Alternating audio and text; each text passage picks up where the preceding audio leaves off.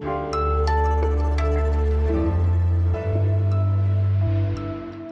Kinder zwischen 5 und 11 Jahren können in der Europäischen Union jetzt auch offiziell gegen Corona geimpft werden. Ein Kleeblatt soll die Triage verhindern und es gibt Zoff um die Ministerposten bei den Grünen. Das sind unsere Themen in diesem Update von Was jetzt am Donnerstag, den 25. November.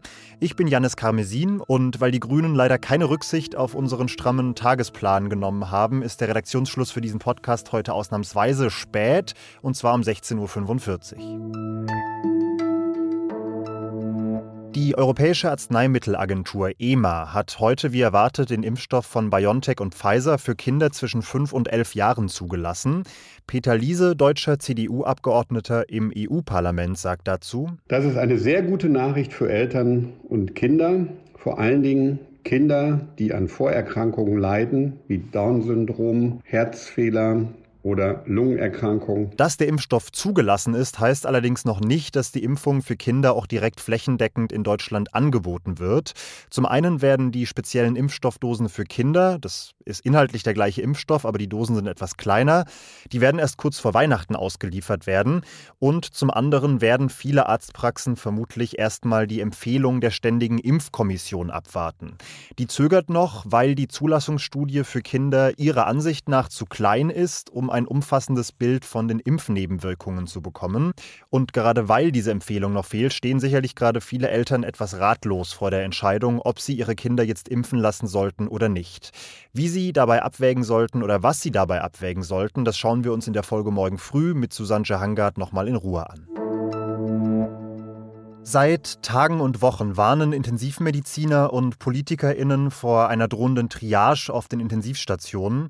Soweit ist es noch nicht, aber um die Triage in Corona-Hotspots zu verhindern, muss mittlerweile relativ großer Aufwand betrieben werden. Heute sollen erstmals Patienten und Patientinnen aus besonders betroffenen Gebieten in andere Teile Deutschlands verlegt werden. Bayern, Thüringen, Sachsen, Berlin und Brandenburg haben dafür schon Bedarf angemeldet. Und dafür greift zum ersten Mal in dieser Pandemie das sogenannte Kleeblattprinzip. Und das will ich mir erklären lassen von Alisa Schellenberg aus unserem Gesundheitsressort. Hi Alisa. Hallo Janis. Alisa, was ist dieses Kleeblattprinzip und wie funktioniert es? Ja, und zwar wurde Deutschland schon im vergangenen Jahr in fünf Regionen unterteilt. Das ist einmal das Kleeblatt Nord mit den ja nordischen Bundesländern, dann das Kleeblatt Ost, das Kleeblatt Süd, das ist Bayern und das Kleeblatt Südwest und das Kleeblatt West, das ist NRW. Und in diesen Regionen hat man sich bis jetzt untereinander unterstützt und zum Beispiel Patienten von Sachsen nach Sachsen-Anhalt verlegt. Aber weil jetzt vor allen Dingen das Kleeblatt Süd, also Bayern und das Kleeblatt Ost, vor allen Dingen Sachsen und Thüringen, an die Grenzen stoßen und einfach keine Intensivbetten mehr verfügbar haben, ist das System jetzt in die nächste Stufe übergegangen. Das heißt, dass Patienten, Intensivpatienten aus Sachsen zum Beispiel auch nach Niedersachsen verlegt werden können.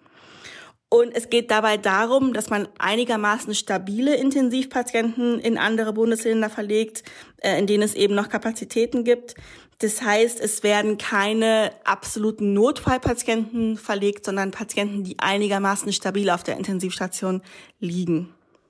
Okay, ich stelle mir das trotzdem relativ riskant vor. Eine Person, die ja zumindest so schwer krank ist, dass sie auf der Intensivstation eben liegt, muss hunderte Kilometer weit teilweise transportiert werden. Wie läuft das logistisch ab, dass es eben keine Gesundheitsgefahr für diese Person ergibt?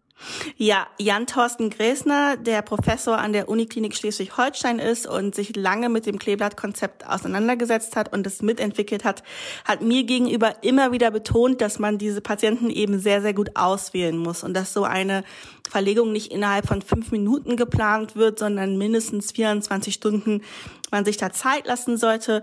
Die Patienten sollen stabil genug sein. Das heißt zum Beispiel, sie sollten nicht an einem ECMO-Beatmungsgerät liegen und sie sollten sich auch nicht in der Bauchlage befinden, sondern in der Rückenlage. Der Kreislauf muss einigermaßen stabil sein.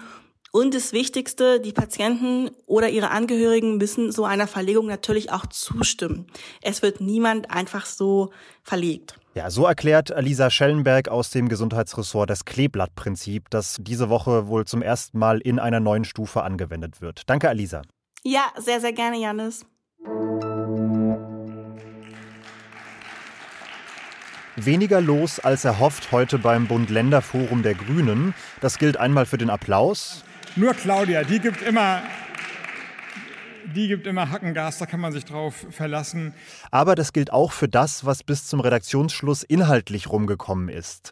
Eigentlich wollten die Grünen am Nachmittag auf diesem Bund-Länder-Forum nämlich ihr Personal für die Ministerposten nominieren. Aber das ist zumindest erst einmal ausgefallen. Der Sender Phoenix berichtet dazu, es habe offenbar ordentlich gekracht hinter den Kulissen bei den Grünen. Die süddeutschen Landesverbände wollen, dass Cem Özdemir einen Ministerposten bekommt. Das wäre also für einen Partei Realo aus Baden-Württemberg. Aber dagegen haben offenbar die Partei Linken Einspruch erhoben, weil ein Ministerium für Özdemir auf Kosten von Anton Hofreiter gegangen wäre, also einem Partei Linken. Und damit hätte sich der linke Flügel möglicherweise unterrepräsentiert gefühlt. Ich wollte heute gerne einen Namen präsentieren. Das ist leider bis zum Redaktionsschluss nichts geworden. Im Laufe des Abends soll die Entscheidung aber noch fallen. Und weil das Personal noch nicht steht, kann auch die Mitgliederbefragung zum Koalitionsvertrag heute noch nicht starten, wie das eigentlich geplant war. Das ist jetzt für morgen geplant und dann haben die 125.000 Mitglieder der Grünen noch zehn Tage Zeit, um abzustimmen, ob sie mit dem Koalitionsvertrag und mit den Personalvorschlägen einverstanden sind. Damit dieser Vertrag dann im Endeffekt angenommen wird, bräuchte es von den Mitgliedern eine einfache Mehrheit, also über 50 Prozent Zustimmung. Was noch? Zumindest so ein kleines bisschen Spaß auf der Arbeit ist ja ziemlich wichtig, gerade in diesen Tagen. Und deshalb haben wir bei Zeit Online neuerdings einen Channel in unserem Redaktionschat, in dem ausschließlich Nonsens gepostet wird. Also Memes, Videos, lustige Tweets und so weiter. Und heute Morgen habe ich da ein Video entdeckt, in dem die größten Hits von Eminem, also diesem Rapper, von einem Künstler als Mittelaltermusik uminterpretiert werden. Das hat mir auf eine durchaus seltsame Art und Weise eine Freude bereitet und in der Hoffnung, dass es Ihnen genauso geht, habe ich diese kleine Collage gebastelt.